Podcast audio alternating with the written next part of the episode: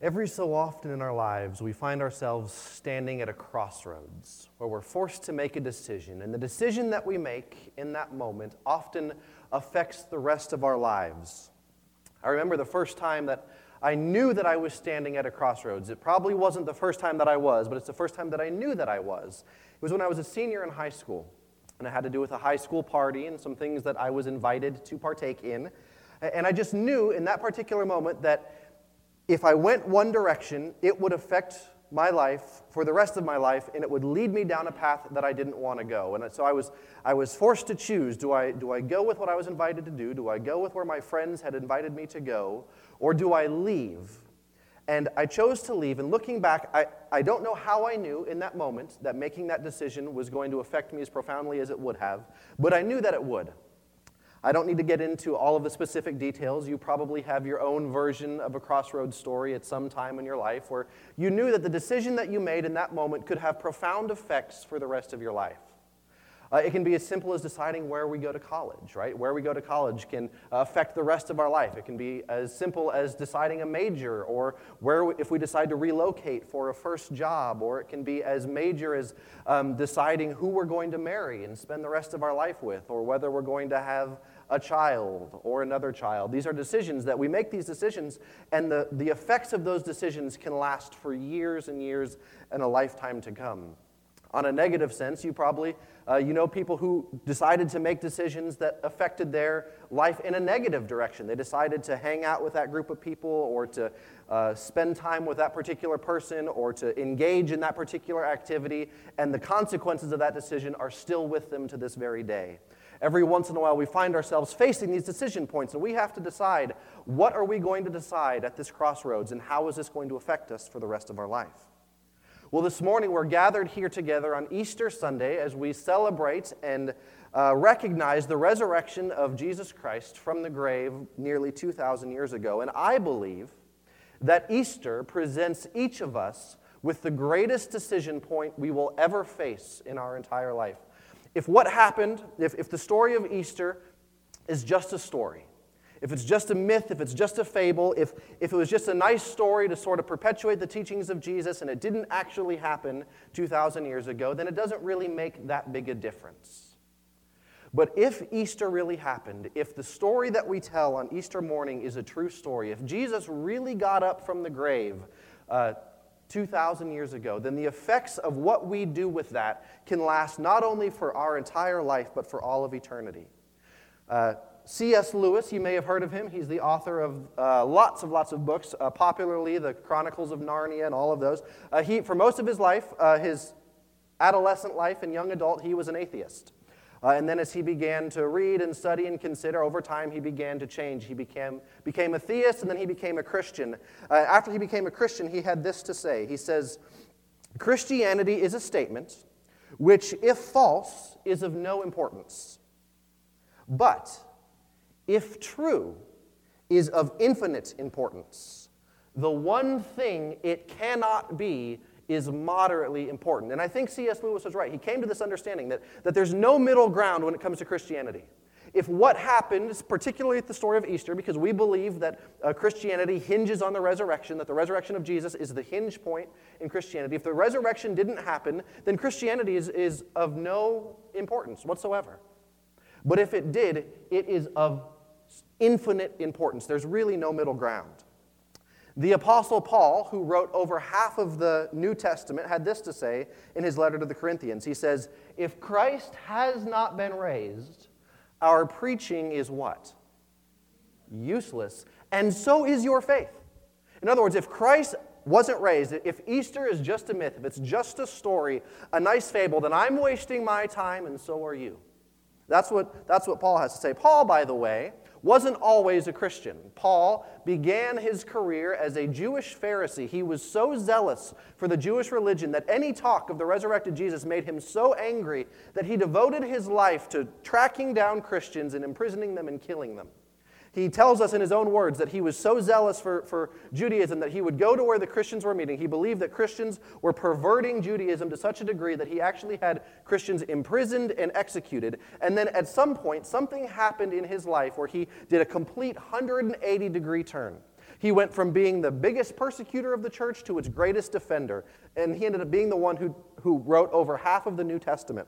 We still quote his works today. I believe that Paul's conversion actually is one of the greatest evidences for the reality of the resurrection that we have. We, we see Paul at, at one part of his life, and no, no scholar disputes this, this is historically verifiable, that, that he was a, a persecuting Pharisee, a Christian persecuting Pharisee, and then something happened in his life, and he tells us he encountered the risen Jesus face to face. And after that moment, his life was never the same. He decided to follow Jesus, and he became, he went from being Christianity's greatest persecutor to its greatest defender.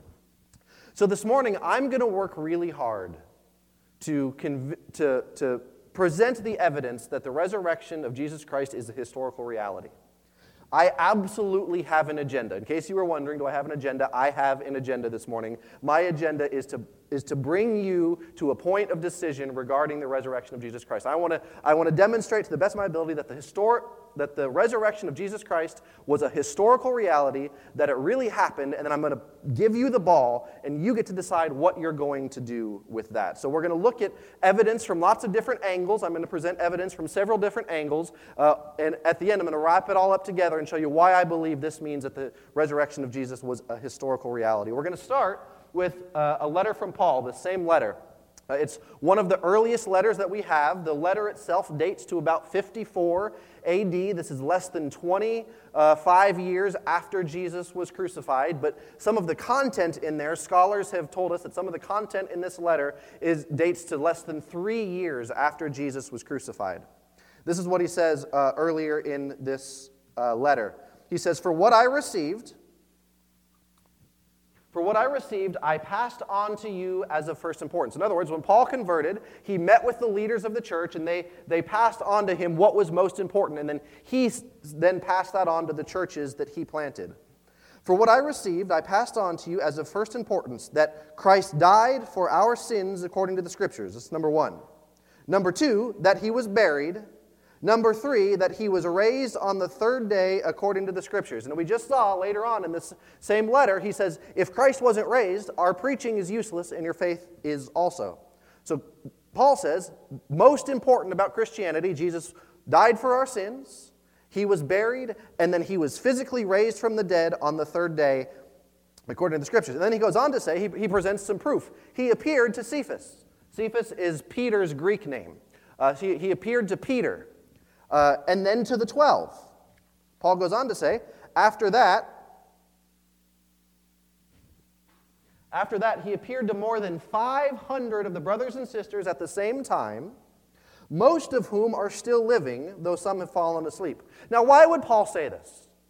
Why would Paul say that there were 500, more than 500 witnesses who saw Jesus alive after his crucifixion if he didn't have the evidence to back that up? right? Why would Paul say, in other words, Paul is issuing a challenge to his readers. He's saying, You don't believe me? Go to Jerusalem. There are 500 men and women who saw him.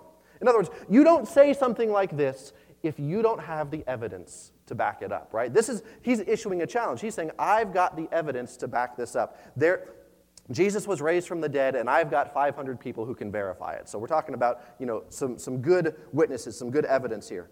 And then he goes on. Then he appeared to James now, if you didn't know this, James is actually the brother of Jesus. James is actually the brother of Jesus. And to quote one of my favorite preachers, what would it take to convince you that your brother was the Son of God? Right? My sister is in the audience today, and she would probably tell you that she likes me just fine, but for her to be convinced that I was actually the Son of God, something miraculous would have to happen right? We know from the gospel stories that uh, James uh, was James sort of doubted Jesus uh, while he was alive the first time, but then something happened that actually convinced James that his brother had become the Son of God. And what convinced him was that Jesus appeared to James after his resurrection. So if your brother died, and then came back from the dead, you would sort of believe whatever it was that your brother said. You may have doubted him all along. He may have seemed crazy all along. But when he predicted his own death and resurrection and then pulled it off, you know, we sort of just go with people who can predict their own death and resurrection and pull it off. James actually became one of the prominent leaders in the early church. Uh, what convinced James? I believe that the conversion of James itself is, is some of the strongest evidence that the resurrection actually happened because you know what it would take to convince you that your sibling was the Son of God, right? I know some of you have siblings and you've talked about them before, so you know what it would take. It would take something spectacular, something miraculous, something no less than resurrection. Then Paul tells us, then he appeared to me also as to one abnormally born. And so he talks about his own conversion experience, where he went from being a persecutor of the church to the church's greatest defender. Jesus Christ appeared in the flesh to Paul. We know that this is true. We know that Paul had a, had a sudden change in life. He tells us what it was. We get to choose if we want to believe him or not. So, this is the evidence of Paul, the evidence of some of the appearances that he tells us about. And he says he has the, the witnesses to back it up. He says, if you, if you don't believe me, you can verify. I've got the sources to back it up. Now we're going to go to some of the uh, evidence in the gospel stories themselves. You may be familiar with this. There are four gospel stories Matthew, Mark, Luke, and John. We believe that these contain eyewitness accounts of the life, teachings of Jesus, of his crucifixion, of his resurrection. So we're going to start uh, with uh, Mark. Mark, we believe, was uh, a companion of Peter. We're told that he traveled around with Peter, that he wrote down Peter's life story. Now, Peter was one of Jesus' followers. He was with Jesus during his ministry. He, he saw Jesus after the resurrection. And so, in the Gospel of Mark, we have the evidence from Peter himself, who was an eyewitness. Uh, so, here's what Mark tells us, beginning with the burial of Jesus. Mark chapter 15, verse 42. But it was preparation day, that is, the day before the Sabbath. So as evening approached, Joseph of Arimathea, a prominent member of the council, who was himself waiting for the kingdom of God, went boldly to Pilate and asked for Jesus' body. So we have this man named Joseph. He's a prominent person uh, in the community. He's, uh, he was a secret follower of Jesus. He was a part of the religious leadership body, but he secretly believed in Jesus. He wants to give Jesus a proper burial before the Sabbath. The Sabbath is coming. You're not supposed to um, do work on the Sabbath. So he goes to Pontius Pilate, who's the governor of Judea at the time, the Roman governor at the time. He goes to Pilate. He asks for the body of Jesus so that he can give Jesus a proper burial. Uh, Mark tells us this. He says, Pilate was surprised to hear that he was already dead. In other words, Pilate was surprised that Jesus' death happened so quickly. And if you read some of the medical journals that have been written about this, the suffering that Jesus went through would have, would have almost certainly killed him uh, in, in, a pretty quick period of time with the, with the beatings and the whippings and, and the crucifixion. These, these Roman soldiers were, were professional killers. So Pilate was actually surprised to hear how quickly Jesus had died. Uh, so Pilate just wants to verify, he wants to make sure so he summons the centurion. A centurion is a leader of a hundred soldiers. He was overseeing the crucifixions that day. He summons the centurion and he asked him if Jesus had already died. When he learned from the centurion that it was so, he gave the body to Joseph.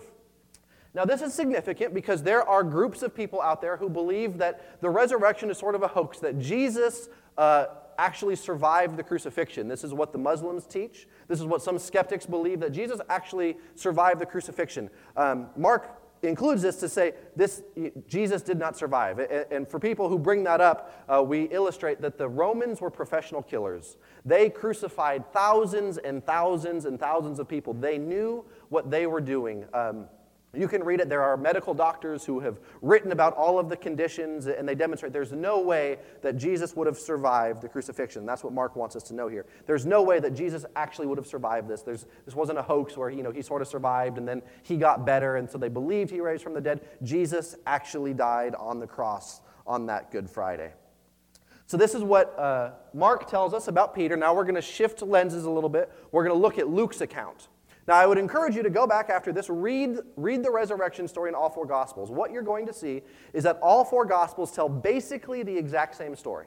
All of the major details are there. There are a little differences in each one. Um, they, they seem to maybe disagree on, on certain small details. Uh, forensic experts actually tell us that the, the, the minor disagreements are actually proof of the authenticity of the Gospels.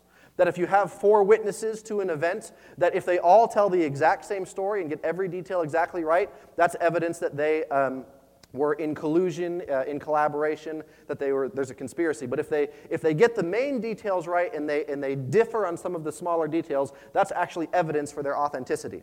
So we're going to switch over to Luke's account. Luke was a, a Roman physician, a Gentile physician. He tells us that he investigated all of the claims about Jesus very carefully, and he set out to write an orderly account so that those reading could know for certain that what they were reading about Jesus was true. Uh, Luke tells us there are lots of people who are writing lots of stuff about Jesus. So I went out and I investigated it myself, Luke says, so that I could know for certain, so that you could know for certain that these particular things are true. Luke was a traveling companion with Paul. This is what Luke tells us happens next after Joseph got the body. Luke tells us that uh, Joseph took it down, he took the body down, wrapped it in linen cloth, uh, and placed it in a tomb cut in the rock one in which no one had yet been laid. It was the preparation day, and the Sabbath was about to begin. So it seems like uh, Joseph is sort of in a hurry. He, he wraps Jesus up, he places him in the tomb. This was the first step in a two step Jewish burial system. What they would do is they would take the dead bodies of Jews, they would lay them in an open tomb for about a year while the, uh, the soft tissue decomposed and decayed. And then after about a year, when there was nothing but bones left, they would gather up the bones and they would put them in what's called an ossuary, a bone box, and they would keep that um, box of bones with the bones of the other family members. They would have sort of family tombs. So this is, uh, we know this is true historically. This is how they treated bodies of, of dead Jews. This is what Pilate is doing with the body of Jesus. He wraps it up, he lays it in a tomb. Uh, and then it's about the Sabbath day. He's trying to get it done before the Sabbath starts. Luke adds some more detail here. He tells us the women who had come with Jesus from Galilee followed Joseph and saw the tomb and how his body was laid in it. Then they went home and prepared spices and perfumes. Uh, the ladies in the audience probably get this. If you watch a guy do something, you realize you probably have to go back and do it right afterwards, right? Uh, that, so, you know, they, they see what's going on in this particular situation. Um, that's just a joke, by the way. This, is, this was normal. People, people would visit, um, it, it, was customary for, for people to visit the, the tomb of somebody who had died for several days. They would anoint the body with oils when they went. It would help with the, you know, the odor of decomposition. Um, so the, the women see where he's laid and they go home because they, they want to visit. Um, they want to continue the embalming process. But the next day is the Sabbath. So Luke tells us they rested on the Sabbath in obedience to the commandment. So this is what we believe to be Saturday. They, they rested on Saturday. They weren't supposed to work. So all Saturday, Jesus is laying in the tomb. And then Luke tells us on the first day of the week, very early in the morning, after the Sabbath, the women took the spices they had prepared and went to the tomb.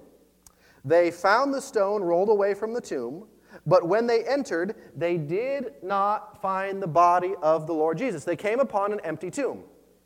They came upon an empty tomb. Now, we believe that this is historically reliable, and the reason we believe this is because it was women who found the tomb first. I'm going to get into this in a little bit more uh, in a little bit. In that culture, I'm not saying it was right, it wasn't right, but in that culture, women were not considered to be credible witnesses.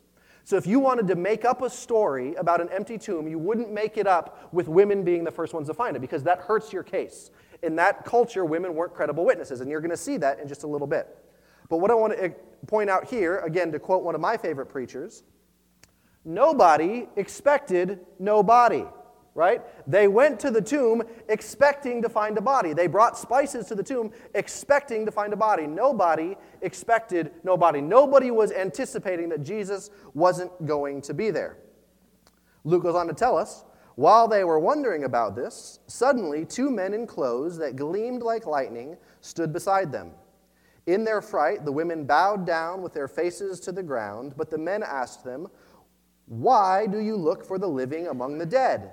He is not here, for he is risen. And we've heard this story enough that it doesn't really catch us by surprise. In that particular culture, in that day, nobody expected dead people to get up. Like, we, we don't expect dead people to get up, but we think that, you know, back then, they, that was just, you know, they sort of believed that. Back, resurrection back then was just as weird to them as it was to us. For these women, this would have been the most shocking thing that they ever heard. Nobody expected people to get up from the dead. They had lots of different ideas about maybe what afterlife looked like. Bodily resurrection was not one of them. Jews believed that all people would be resurrected in the future, but nobody in the middle of time like this. This would have caught everybody by surprise. The, the two men go on to remind them, the women who are there,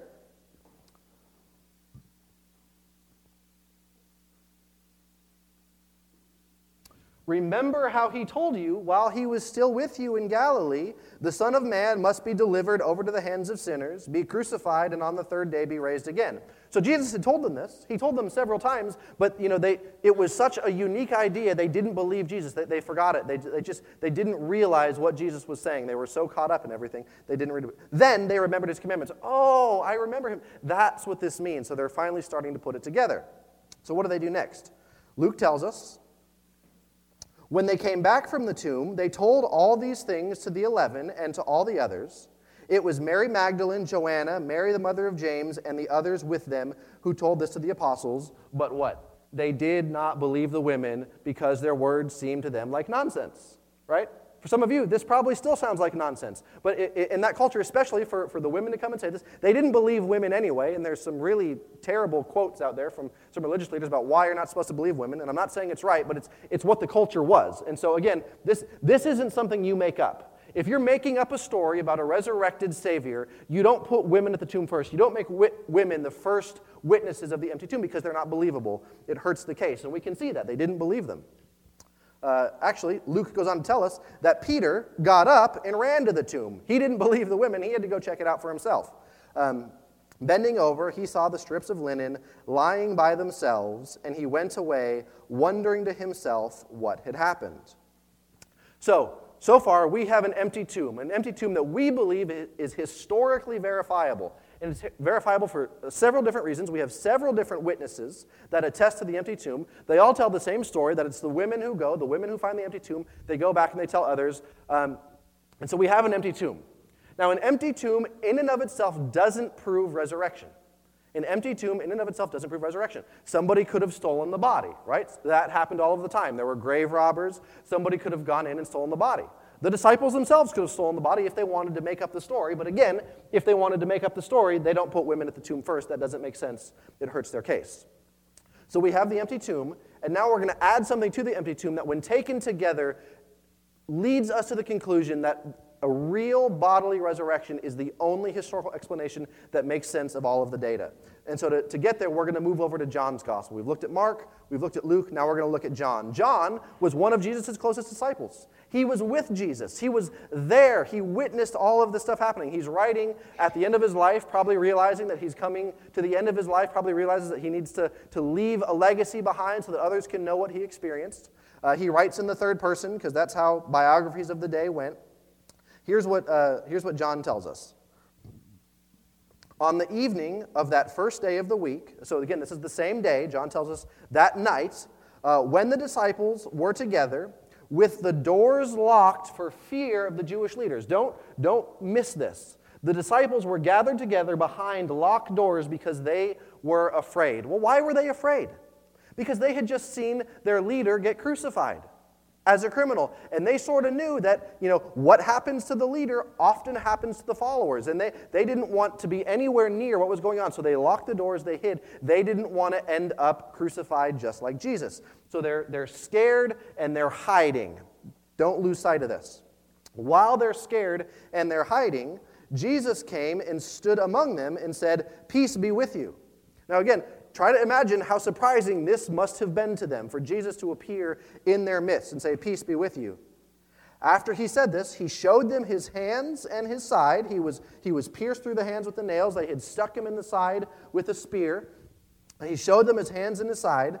Um, the disciples were overjoyed when they saw the Lord. In other words, the reason he showed them his hands and his side was to demonstrate he wasn't just a spirit, he was actually there in physical bodily form uh, that the, the same body that had been crucified was now raised up. And the reason this is important is because uh, people had visions of departed ones all of the time. That wasn't uncommon.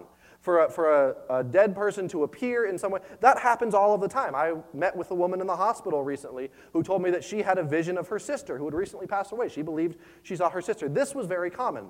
Um, so the reason that John includes this, the, the information about the hands and the side, was to demonstrate this wasn't just a vision of a spirit of, of Jesus's. You know, they weren't having um, just some hallucination. They actually saw his physical body that had been raised up. More on that later. Um, John goes on to tell us another story. He says, Afterward, Jesus appeared again to his disciples by the Sea of Galilee. Jesus said to them, Come and have breakfast. This was now the third time that Jesus appeared to his disciples after he was raised from the dead. Now, there are some skeptics out there who try to say that the, the, the, resurrection appearances were just hallucinations, that these people just hallucinated Jesus. They were, they were so grieved over the loss of their leader, over the loss of their uh, teacher, that they, they just, you know, in their grief, they, they envisioned him. But, but you don't eat breakfast with a vision, okay? Visions don't eat breakfast on the beach. So that's why Jesus includes it. This is, this is evidence that there was a physical body. Jesus was physically there. He invited them to have breakfast. And again, this is the third time. So we, we, we might excuse, you know, one appearance to a single person as a hallucination. But if we have multiple appearances to multiple people at the same time, we're talking about mass level psychosis here. If we're, if we're talking about multiple people who are experiencing multiple visions at the same time, it just doesn't make sense. Um, so that's what John tells us. John tells us about these, uh, these appearances of Jesus. Now we have the empty tomb, and then we have the appearances. Either one of these independently don't prove the resurrection. But when you put them together, when you have an empty tomb and appearances, the only explanation that makes sense is that Jesus was literally, physically raised from the dead. So now we're going to move on to something else. We're going to move to the book of Acts. The book of Acts was also written by Luke, that same uh, Gentile physician. The book of Acts tells the story of the early church, how the church was born and how it began to spread throughout the Roman Empire. This is what Luke tells us in Acts. After his suffering, after Jesus' suffering, he presented himself to them and gave many convincing proofs that he was alive. Now, again, Luke didn't begin as a Christian. He was a Gentile physician. At some point, he came to faith in Christ. He says that he investigated all of these things very carefully. He interviewed the eyewitnesses. He gave many convincing proofs that he was alive. He appeared to them over a period of 40 days and spoke about the kingdom of God. On one occasion, while he was eating with them, he gave them this commandment Do not leave Jerusalem, but wait for the gift my father promised, which you have heard me speak about. For John baptized with water, but in a few days you will be baptized with the Holy Spirit. Then they gathered around him and asked him, Lord, at this time are you going to restore the kingdom to Israel? He said to them, It's not for you to know the times or dates the Father has set by his own authority, but you will receive power when the Holy, Holy Spirit comes on you, and you will be my witnesses in Jerusalem and in all Judea and Samaria and to the ends of the earth. After he said this, he was taken up before their very eyes, and a cloud hid him from their sight. And then, 10 days later, so Jesus was with them for 40 days, then 10 days later, that makes a period of 50 days. Now remember, where were the disciples 40 days earlier? They were hidden behind locked doors like scared little kids, right? They were hidden behind locked doors because they were afraid. Now, 40 plus 10, 50 days later, Peter and the 11 are standing in the Jerusalem temple on one of their biggest holidays, and Peter gets up and he preaches this message. The same Peter who was hiding behind locked doors with fear just 50 days earlier, Peter says this Fellow Israelites, listen to this. Jesus of Nazareth was a man accredited by God to you by miracles wonders and signs, which he did among you through him, as you yourselves know. In other words, they all knew that Jesus was real, that Jesus existed, that he had done miracles. Um, he was just telling them what they already knew.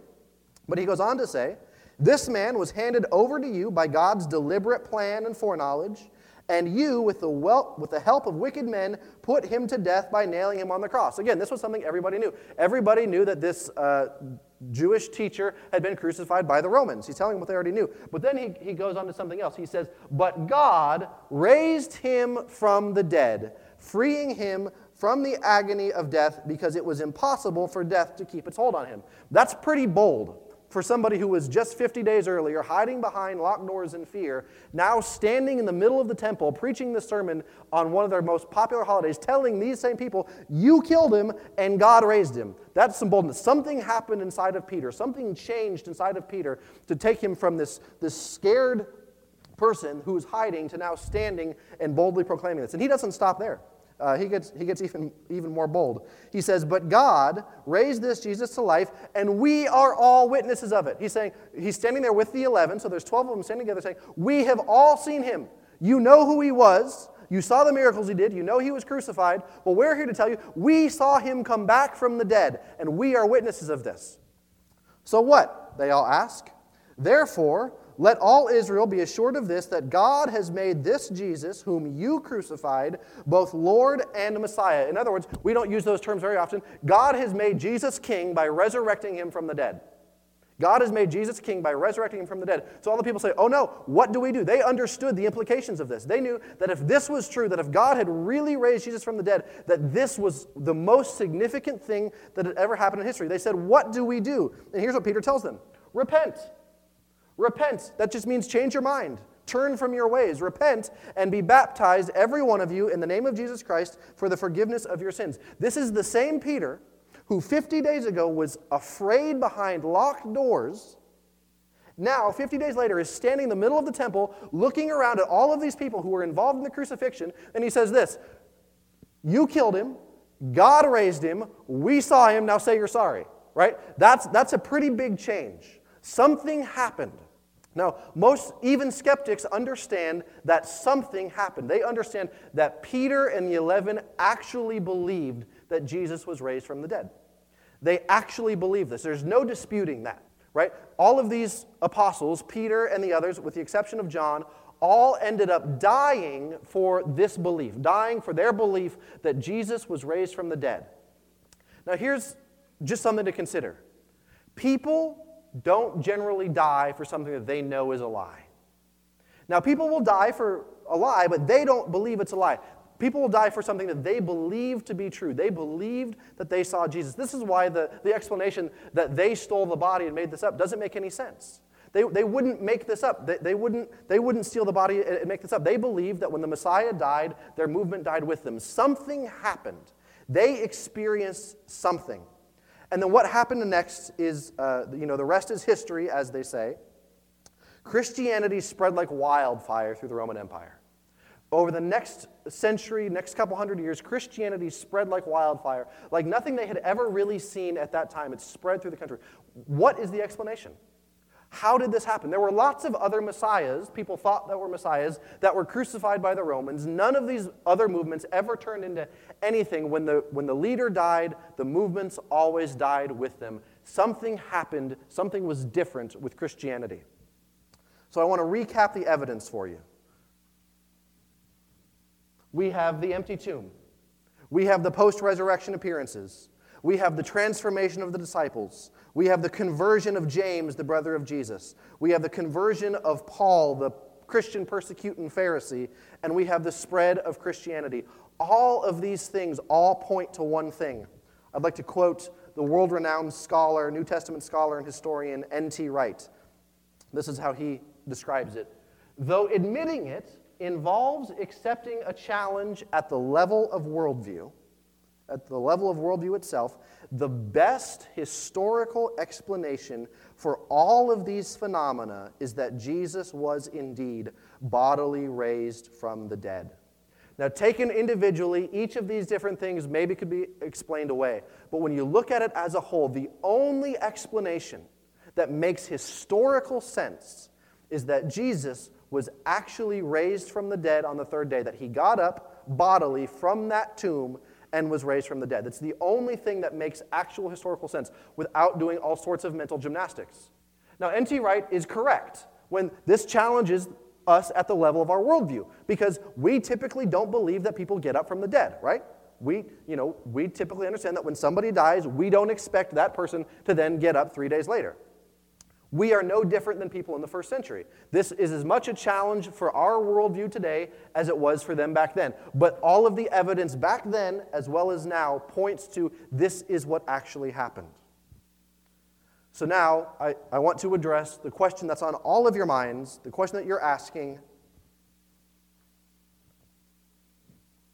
So what? So what? It's a great question. I'm glad you asked.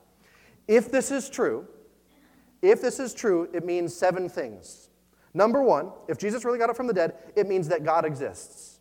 If Jesus was really raised from the dead, it means that God exists. And it means that everything that Jesus said about God was true.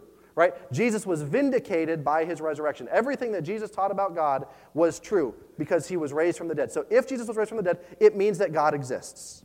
Number two, it means that God cares. This means that God cares, that God cared enough about what was going on in the world to send his only son into the world, right? This is what John tells us that, that God so loved the world that he gave his only son, that whoever believes in him should not perish but have everlasting life. This means that God cares. The resurrection means that God cares about the world in general and about you specifically, which leads me to number three. It means that you matter. If this is true, it means that you matter to God, that you are not just some cosmic accident in all of life, and that with the, you know, you're just here by chance, by accident, means that you in your life matter to God. If the resurrection is true, then you matter.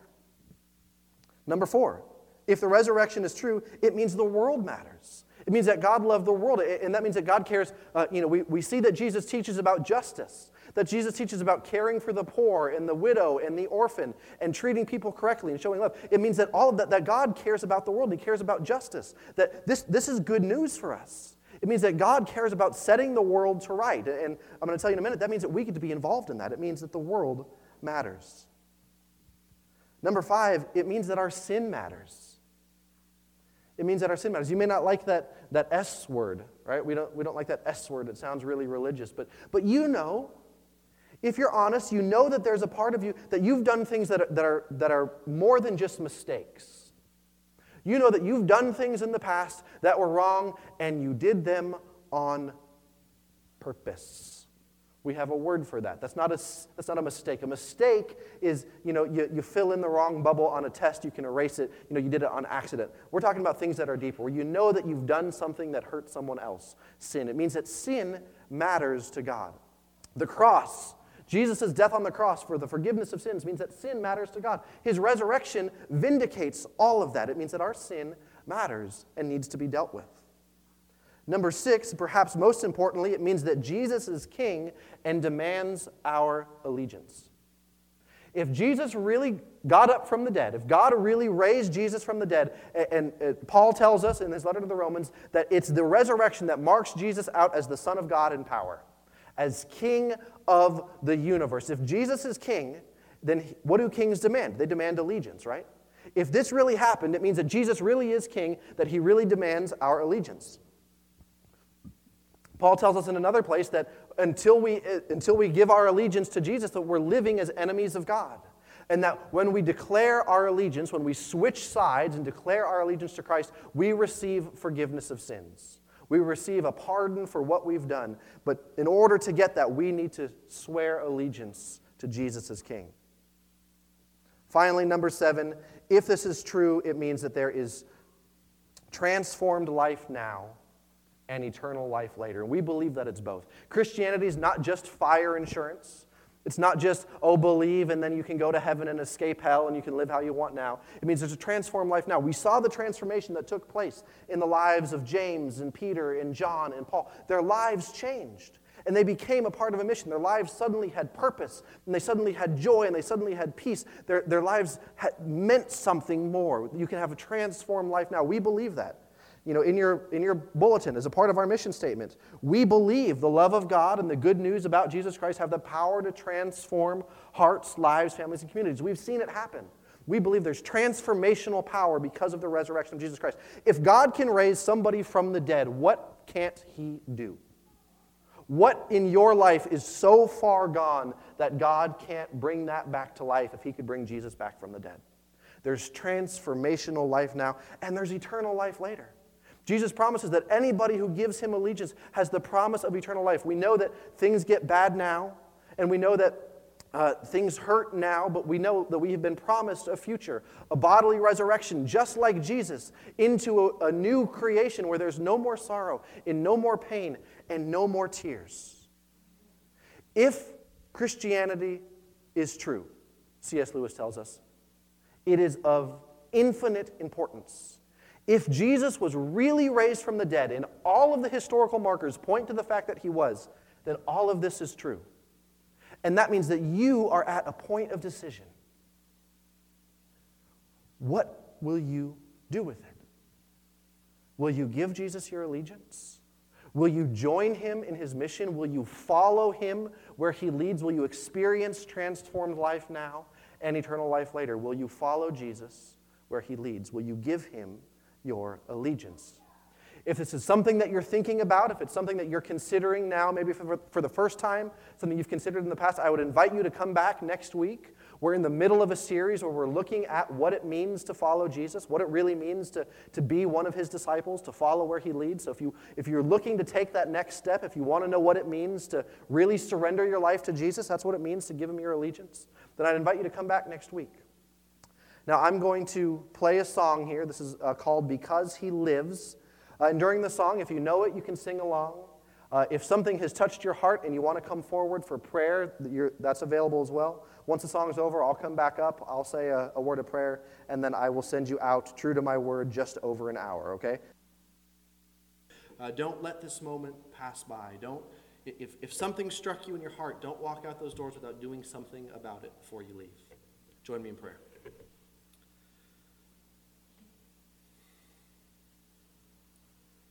Lord, we love you and we thank you for your goodness and your grace.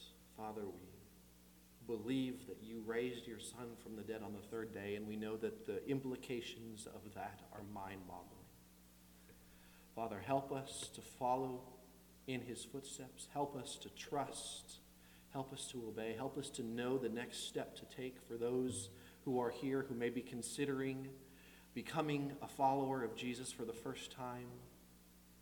Give them grace, give them strength, help them to take that step. Let them know that you are here with them, that you love them, that you care about them, that you have a future and plans for them. Father, for those of us who have been following Jesus for a while, give us more grace. Help us to live out our faith in more authentic and radical ways. Help us to never be afraid Help us to have the boldness of Peter and James and John to, to share this truth with the world. Father, help us to continue to be a community that works to see your transformation. We know that you care about the transformation of lives, both in this city and around the world. Help us to, to be agents for your change, to be representatives of your love and your goodness. Help us to work for justice and for reconciliation in all of our avenues of life. Father, help us to be faithful representatives of your Son everywhere we go. I pray for these things. I thank you for these people in Jesus' name. Everybody said? Amen. Amen. Happy Easter.